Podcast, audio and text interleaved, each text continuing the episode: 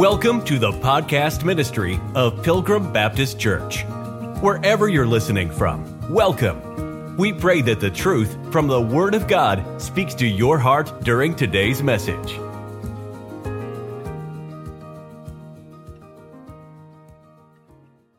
Bible says in verse number seven, ye did run well.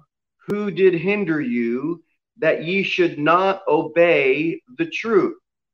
Notice in the very beginning it says, ye did run well. Something happened.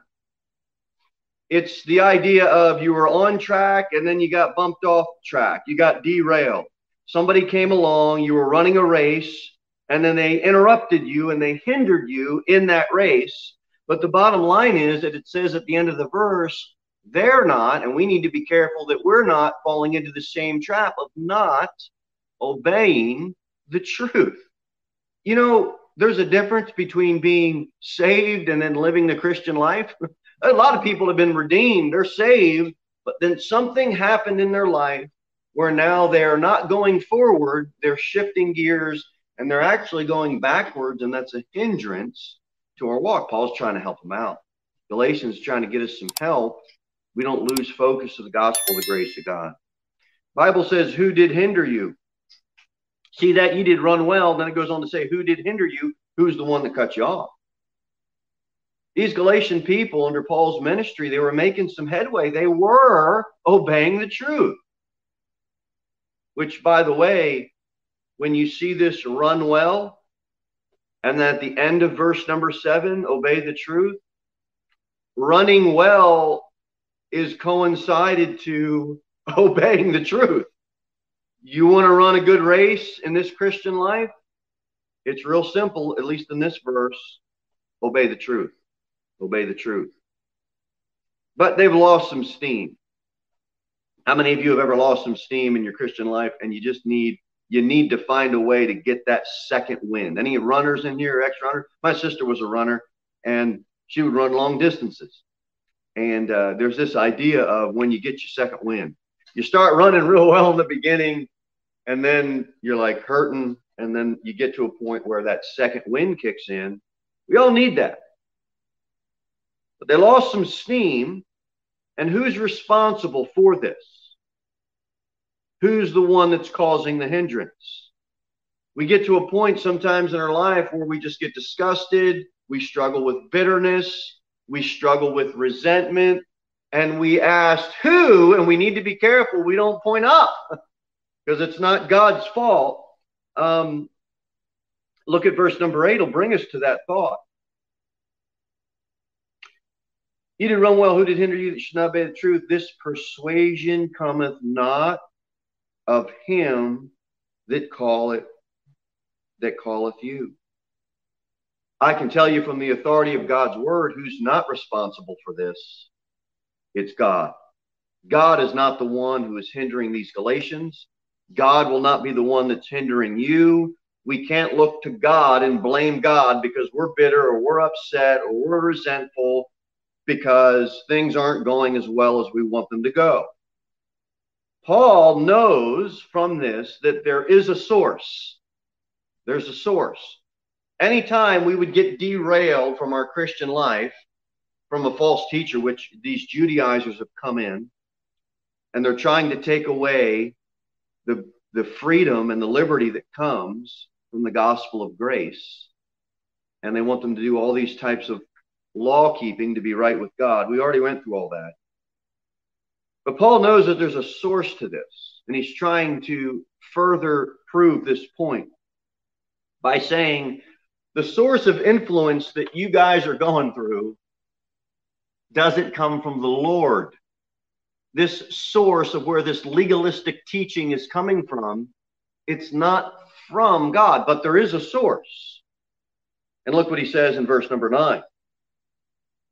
A little leaven leaveneth the whole lump a little bit of influence that's wrong in a little itty bitty way is eventually going to spread to the whole if if it's not dealt with paul's going to deal with it in today's world of contact tracing Paul is going to do some contact tracing, and Paul is going to try to show them where where the source is. Okay, where the source is. Where where did this virus come from? this this virus of leaven that will leaveneth the whole lump. Where did it come from? Sometimes leaven is just there from the start. Sometimes somebody comes in and a false teacher comes in and there it goes. You get a little bit of leaven and it starts to spread slowly, but nonetheless, it slowly spreads and it'll start to affect the whole lump, the whole loaf. Uh, how many of you kids like brownies? Yeah, you like brownies, don't you? If uh, now we, we have 15 acres, we, we live on a farm, and farm animals are good for a few things. One of them is fertilizing the ground. Uh, and you know how they do that. They basically pee and poo all day. Now, if, if you're going to make some brown, that's what farm animals do. You got to keep them clean. You got to keep the pastures clean. And, and, and all this goes into farming. But if you were going to make brownies and you took just a little bit of cow dung and put it in there for the brownie recipe, just a little bit, not in, not even enough to know that it's there. Mom and dad, like, you won't even taste it. Would you eat the brownies? No, you wouldn't eat the brownies. Some of you want to get off the topic because it's so. You might have brownies waiting for you at home. You don't want to eat the brownies because it ruins the whole thing. But it's just a little bit. Doesn't matter. A little bit will ruin the whole. I want to say that to say that I understand we all have a long ways to go reading and studying and the Bible and living the Christian life. I get it. I understand that. We need to be real careful that a little leaven doesn't leaven it the whole lump. Somebody wants to bring into the church house or into this local assembly well, did you know in order to be saved, you really need to have God's grace and then this? I'm telling you, that's going to ruin the whole lump. This is what Paul's dealing with. They were saved by grace, and now they're departing from that, and they want to add, well, circumcision, and then they just start going. As soon as you add that, you're going to have to add something else. And it's going to ruin the whole thing. Because grace is grace because there's no works with it. No works at all.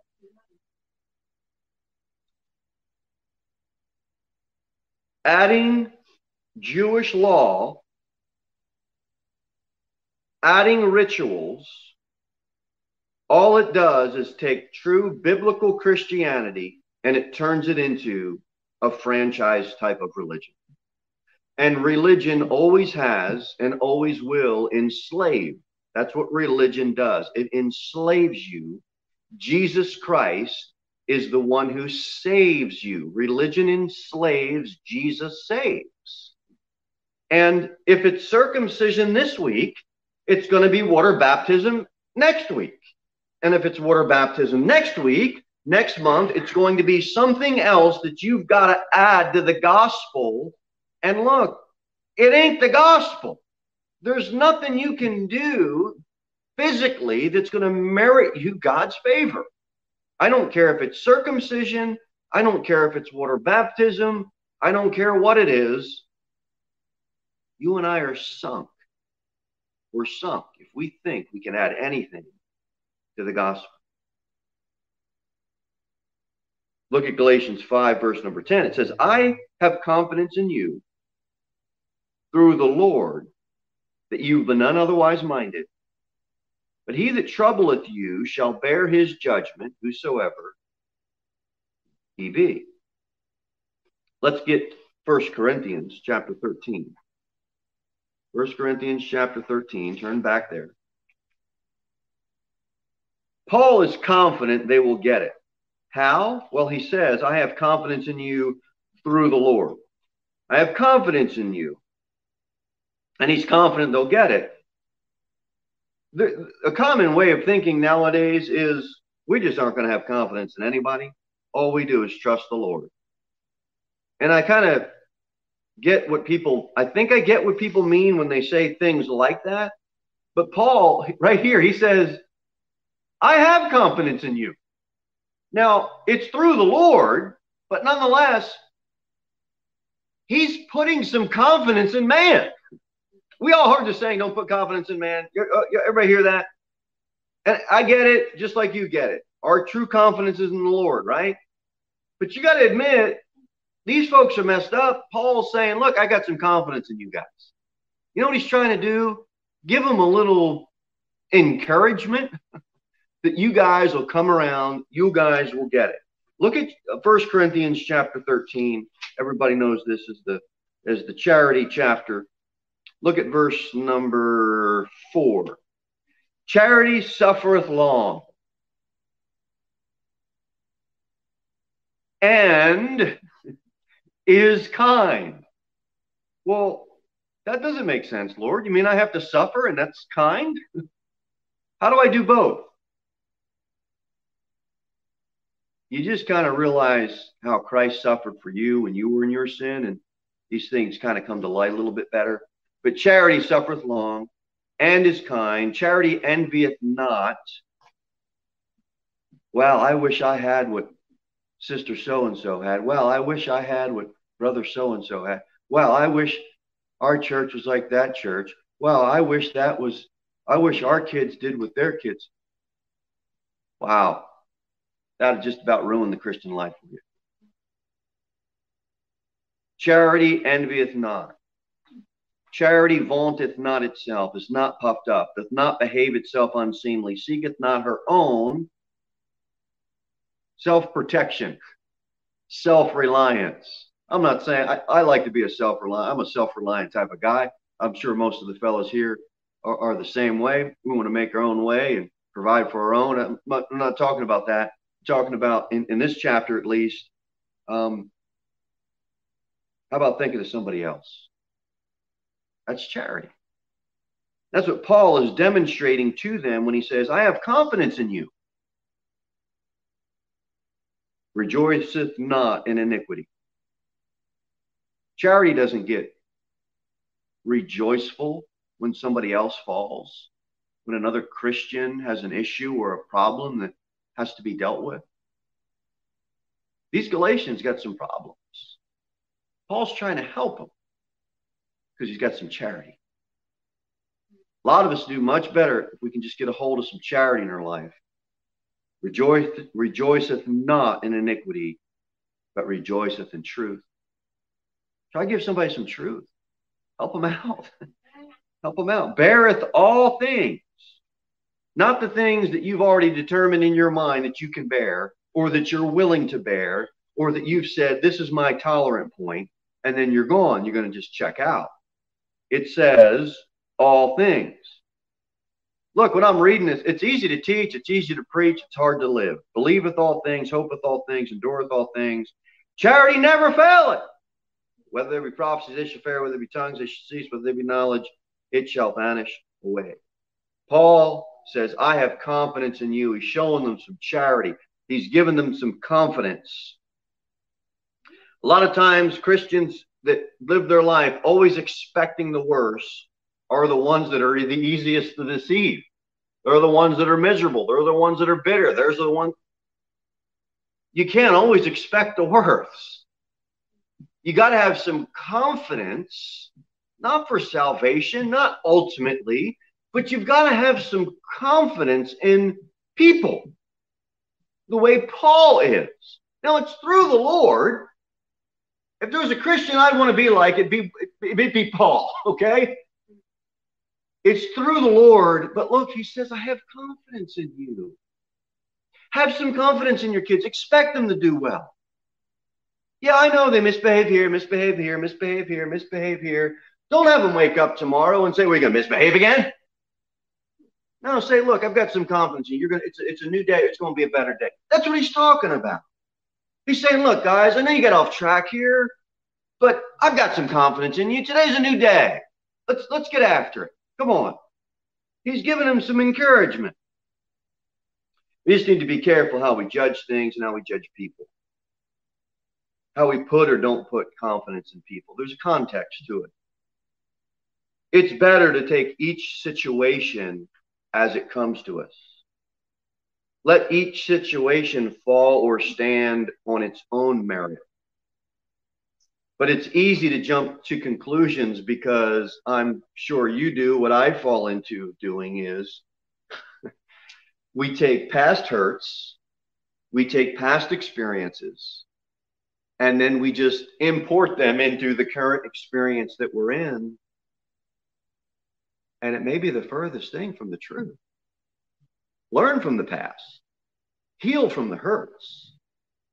But look, all I'm going to be is a bitter preacher in 20 years if I say, well, this person's going to hurt me just like this person did. No, no, they're not. all you're going to be is a miserable, bitter Christian if you live your life, well, they're going to hurt me just like those other people hurt me. No, maybe they will, maybe they won't. But look, you got to have some confidence that the Lord is going to work. I'm not saying just walk off a cliff. I'm not saying that. What I'm saying is, look, let's take each situation on its own merit, and through the Lord, let's weigh out whether we're going to put some confidence in it or not. That's what Paul's doing. I believe that's what he's doing.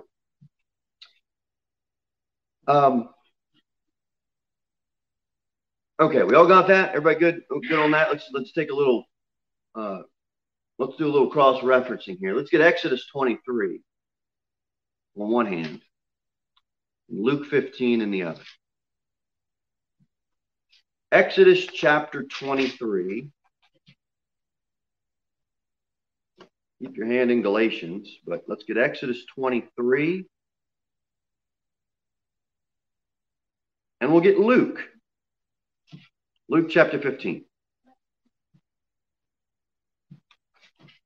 You got to remember the best, the best of men and the best of women have fallen.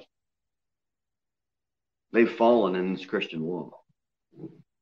But you got to also remember this the absolute worst of men and the absolute worst of women have repented and trusted the Savior and have gone on to do great things for the Lord. There's both sides, and we just need to be careful. All right, Exodus 23, look at verse number four.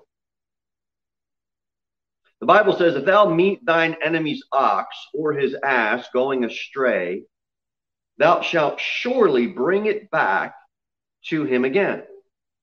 God told the nation that if this happens to your enemy, go find his ox. I don't know about you, but if I was living back in Old Testament times and I was part of the nation of Israel, I'd say, Lord, do I I really could care less about my enemy's ox. Let the thing be lost. Who cares? That's not what the Lord told him. Now, that's some pretty strong stuff because nobody wants to do right for their enemy. Matter of fact, if he loses his farm animals, well, good. It serves him right. he, he's my enemy and he's the enemy of God. You know? now, look at Luke 15. Luke 15. Then drew near unto him all the publicans and sinners for to hear him. The Pharisees and scribes murmured, saying, This man receiveth sinners and eateth with them.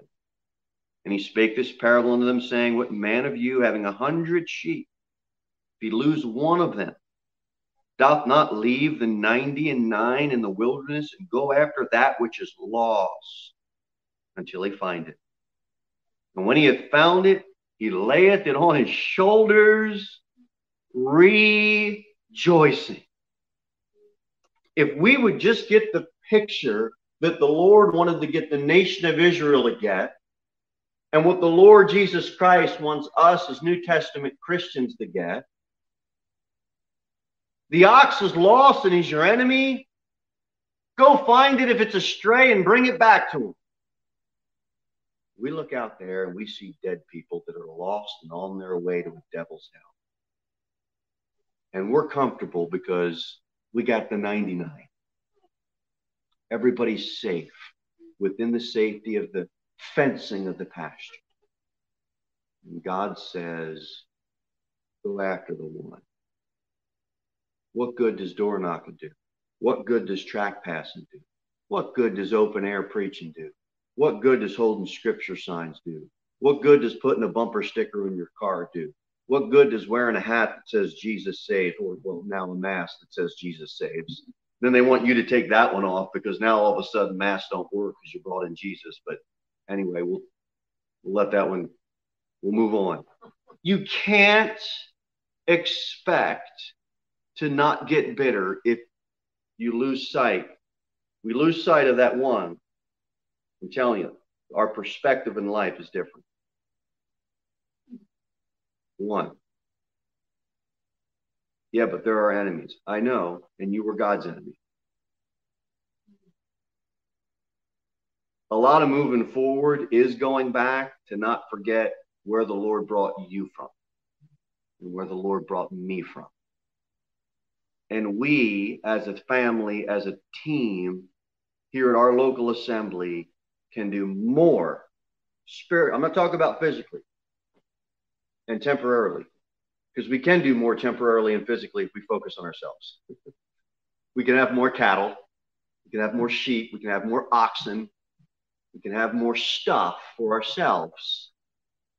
So we can if we just focus on us, me, you. But if we can remember there's one out there, that's why it's worth it.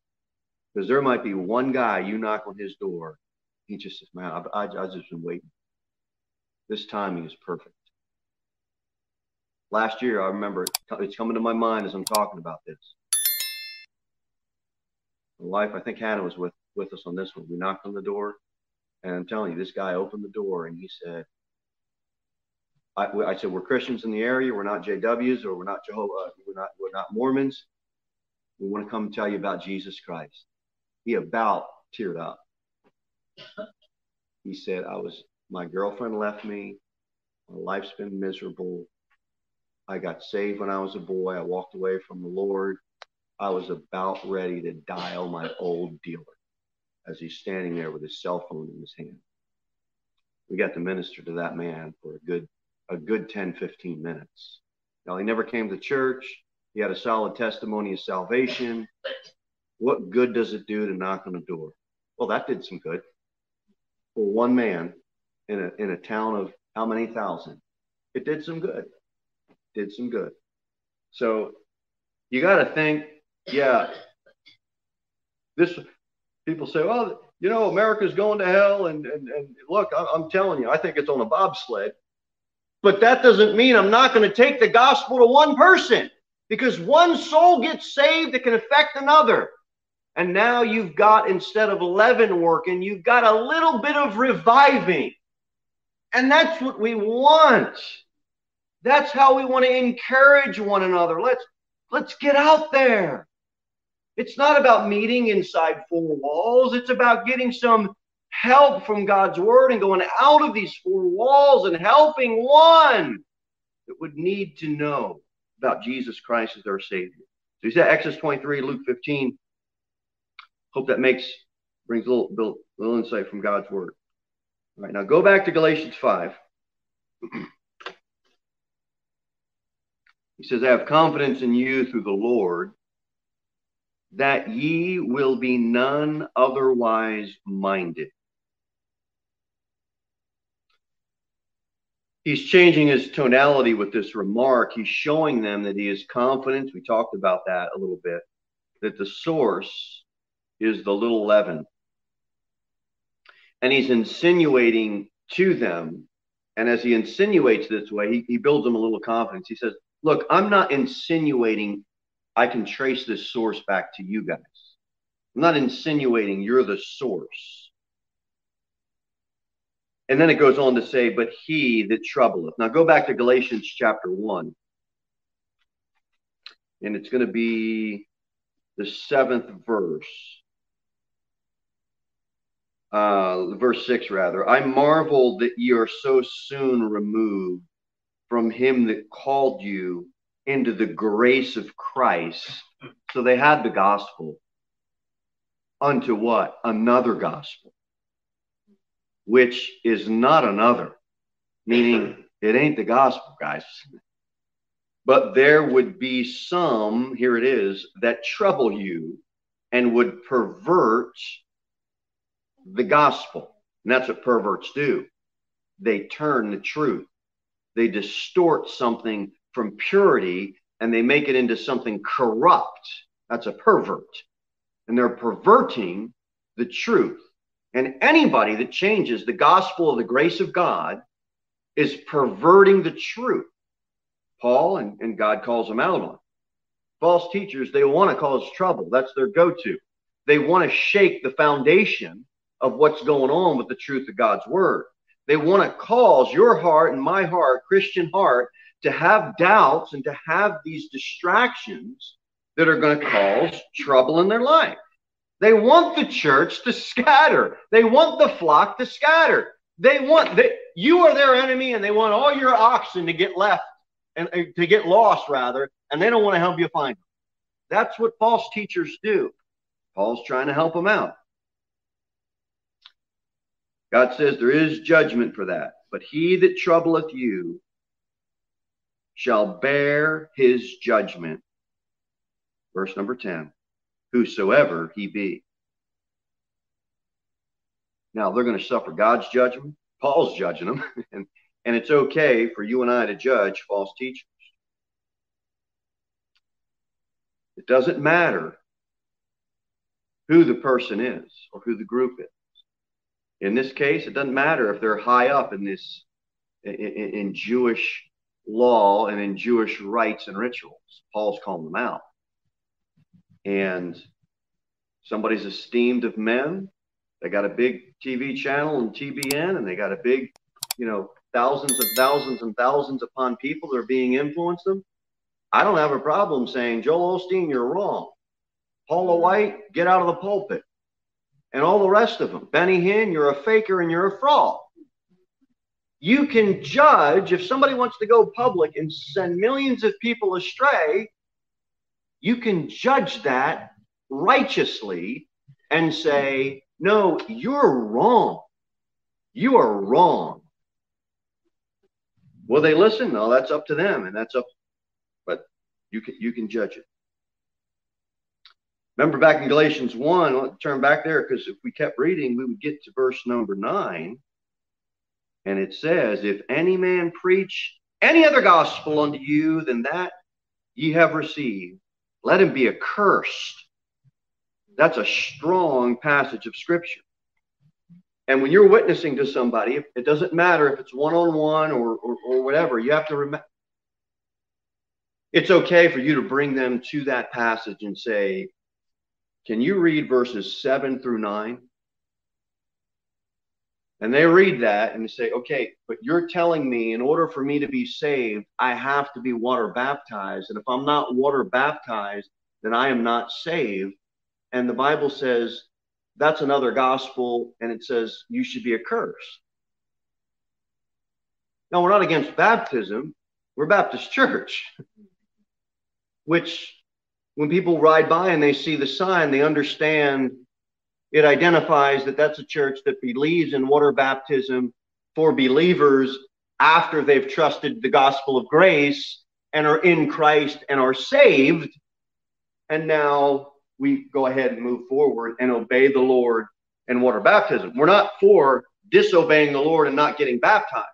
We're against disobeying the Lord by saying you got to get baptized to be saved. and the same with circumcision. If it's not water baptism, it's going to be, it, it just, you just fill in the blank, which whatever it's going to be, it's going to be wrong, and that person should be accursed because it's another gospel. But here's what's interesting. Uh, we're going to get Acts 16 and, and Galatians, stay in Galatians 5. We get Acts chapter 16. Because as we move forward on Galatians 5 in the 11th verse, it says, And I, brethren, if I yet preach circumcision, so wait, Paul's preaching circumcision? Where do we get that? Get Acts chapter 16. What, what, what's this an interesting uh, cross reference here? Acts 16, verses 1. Then came he to Derbe and Lystra, and behold, a certain disciple was there named Timotheus, the son of a certain woman, which was a Jewish and believed, but his father was a Greek, which was well reported of by the brethren that were at Lystra and Iconium. Him that means Timotheus, Timothy, would Paul have to go forth with him and took and circumcised him because of the Jews which were in those quarters, for they all knew that his father was a Greek. Now, that Acts 16, verses 1 through 3, would give us some insight as to possibly why they would say, and I, what Paul says, and I, brethren, if I yet preach circumcision, in other words, there would be some that could accuse Paul of preaching circumcision because in Acts chapter 16, he circumcised somebody. Who? Timothy. You see how they can accuse him of preaching circumcision? But what does it say why he did that? Look at verse uh, 3, I think it's, I'm pretty sure it's in, in chapter 16. And took and circumcised him. Here's the reason because of the Jews. You know why he did it? Because of the Jews. He's trying to avoid the rub. He's trying to avoid the friction that could be caused because it's Jewish influence.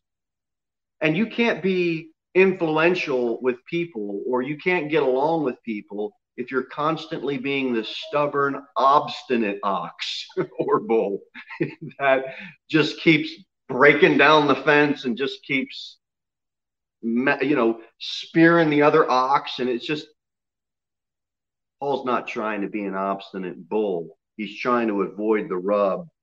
And he's got the right spirit with the right attitude, which is what we should have the right spirit and the right attitude. Look, if I can do something or not do something that is going to make it easier from somebody else, and by the way, we're going to start getting into how we handle our liberty that Christ gives us next Sunday. But Paul's not preaching circumcision. He's trying to find ways to get along with what's going on in that culture. That's all he's doing. And we'd be good to pray about having the right spirit and the right attitude when we go into new situations. But if Paul was preaching circumcision, which he's not, he just circumcised Timothy. He's not preaching that as gospel. He's trying to avoid problems and and, and but it says, and I, brethren, in verse 11, if I yet preach circumcision, why do I yet suffer persecution? Why would he suffer persecution from circumcising, from preaching circumcision, which he's not, from those that they think he is, from those that are preaching. Answer He wouldn't suffer persecution because of that, but he is. You know why? Then is the offense of the cross ceased. If he preached circumcision, then is the offense of the cross ceased but the offense of the cross hasn't ceased. And you know what is driving them absolutely bonkers and cuckoo? The fact that he isn't preaching circumcision and he's preaching the gospel and the pure, unadulterated, that's it, the gospel. We're Christians in the area. We're just knocking on some doors, trying to meet some people and letting them know that Jesus Christ came into the world to save sinners. If you were to die today, do you know where you would go? Yes. Where would you go? Heaven. How would you get there? I've been a church member all my life. Wrong answer. How would you get there? Well, I've been baptized. Oh, and 2. If you're trusting in your church membership, if you're trusting in your baptism, well, how would you get there? I believe I'm a pretty good person. Okay, compared to who? Compared to my neighbor. Okay, but, but compared to God, you're not a good person. How would you get there? My daddy's been a preacher. You're not going to get to heaven on your daddy's coattails. All of that is circumcision. All of it is something you can do in the flesh to merit God's favor. And Paul says, For the preaching of the cross is to them that perish foolishness.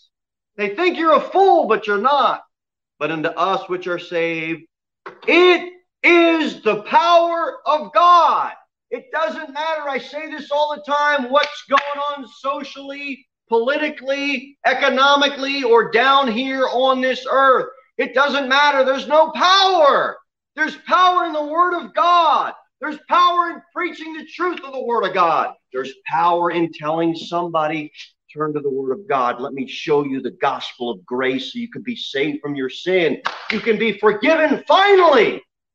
The chains are gone and you're not bound to circumcision. You're not bound to sacraments and rites and rituals. That's what he wants them to get. Who's going to hear that? Well, let's do the math. We got 100 people, maybe one. maybe one. Knocked on 99 doors and talked to 99 people. They were all saved,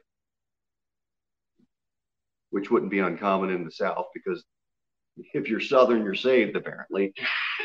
Living in the South doesn't save you either, by the way. but we, everybody wants the manners of Christians, you know, the Southern hospitality and all that. They just don't want the giver of those manners. But what I'm saying is, the hundred person you talk to might be the one, might be that lost one. You want the offense of the cross? Paul says, here it is. You can't add circumcision. You guys are out of business. Any type of these little trinkets we want to hang and add off of the gospel of grace, it's not going to merit us anything. We are either going to come to the foot of the cross, like I trust most of you have already done.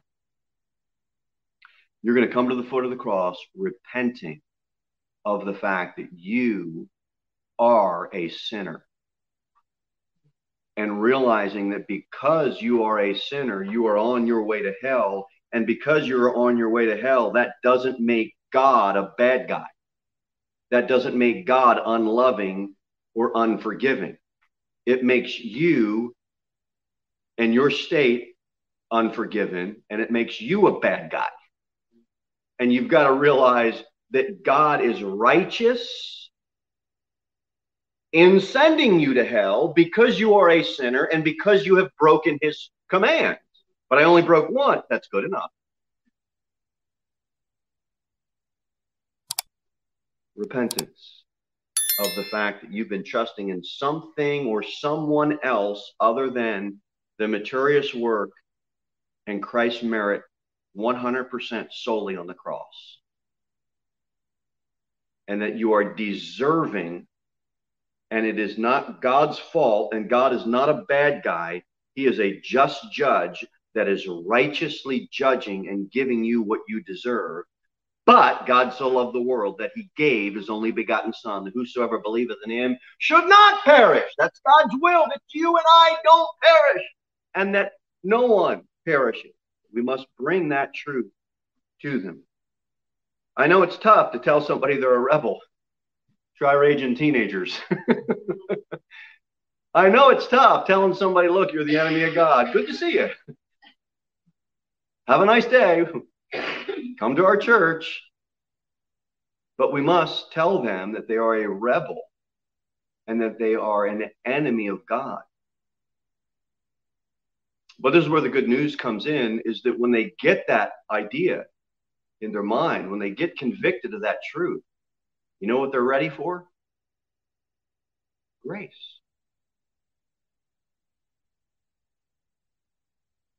We got to look for ways as soon as a hint of humility, as soon as a hint of you feel their heart being touched, grace. Because that's how God saves by his grace. We can't slam people into submission and beat them into the ground with hell and wrath and judgment without giving them the good news that Christ did it all for you. And shouldn't you be overjoyed? You don't have to do anything because you can't. You think you could. But that Jesus Christ, that is how much he loved you. And when they can get a hold of the fact of, how can a loving God love me, his enemy and his rebel? Yeah, that's what I'm trying to tell you. He's a gracious God. That's what I'm trying to get you to understand. That's why the power is in the gospel. That's why the power is in the book. That's why the power is in Bible teaching and preaching. That's why the power is in expositional, going through the Bible, letting people see that the author of this book loves them. They're in love with everything, every trinket, every good work, everything you can imagine. People are in love with. Help them to fall in love with the author of this book. And their life will change. It'll start to change. Might not happen overnight, but you'll start to see change.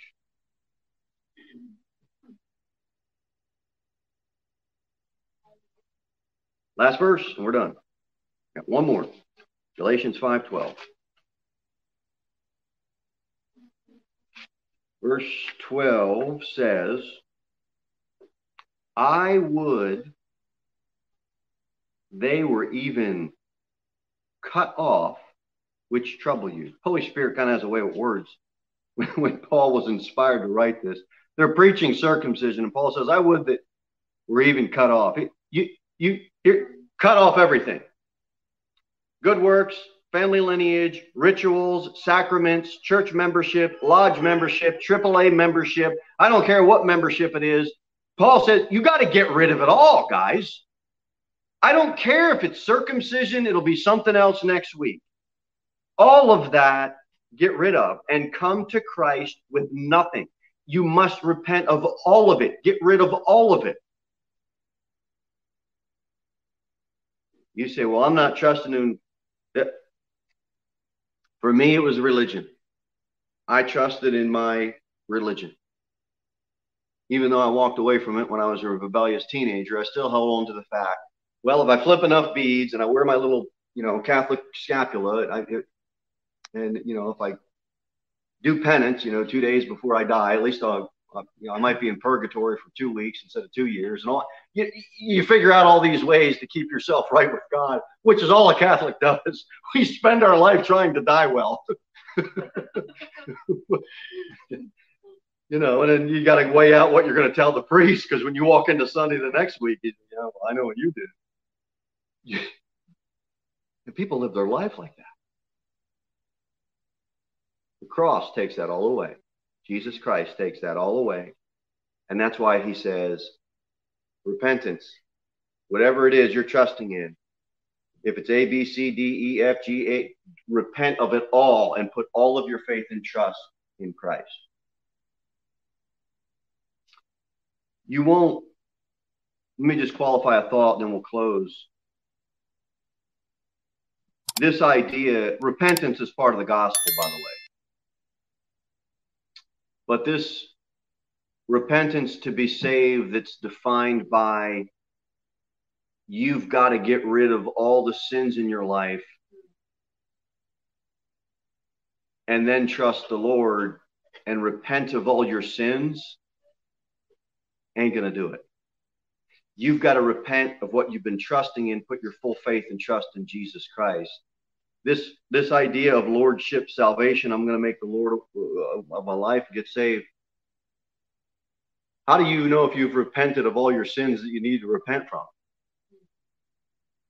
Everybody been saved? If you've been saved, you realize six months later, oh yeah, I shouldn't be doing that either. well, I better change that part of my life, Lord. You you don't know all the sins that you have committed that you need to repent from. You only know the ones that are coming to your mind now. What about the stuff you did that's sin that you forgot? And what about the stuff that you've done that you didn't know was sin until you got saved and read in the book? You're like, well, wow, that's convicting, Lord. That's called the Christian life. That's called repenting daily. That's called dying daily. We do that. But repentance toward the Lord Jesus Christ means of trusting Roman Catholicism, trusting the Lord. Trusting in the fact that my daddy's a preacher. Now I'm going to trust in the Lord and what he did.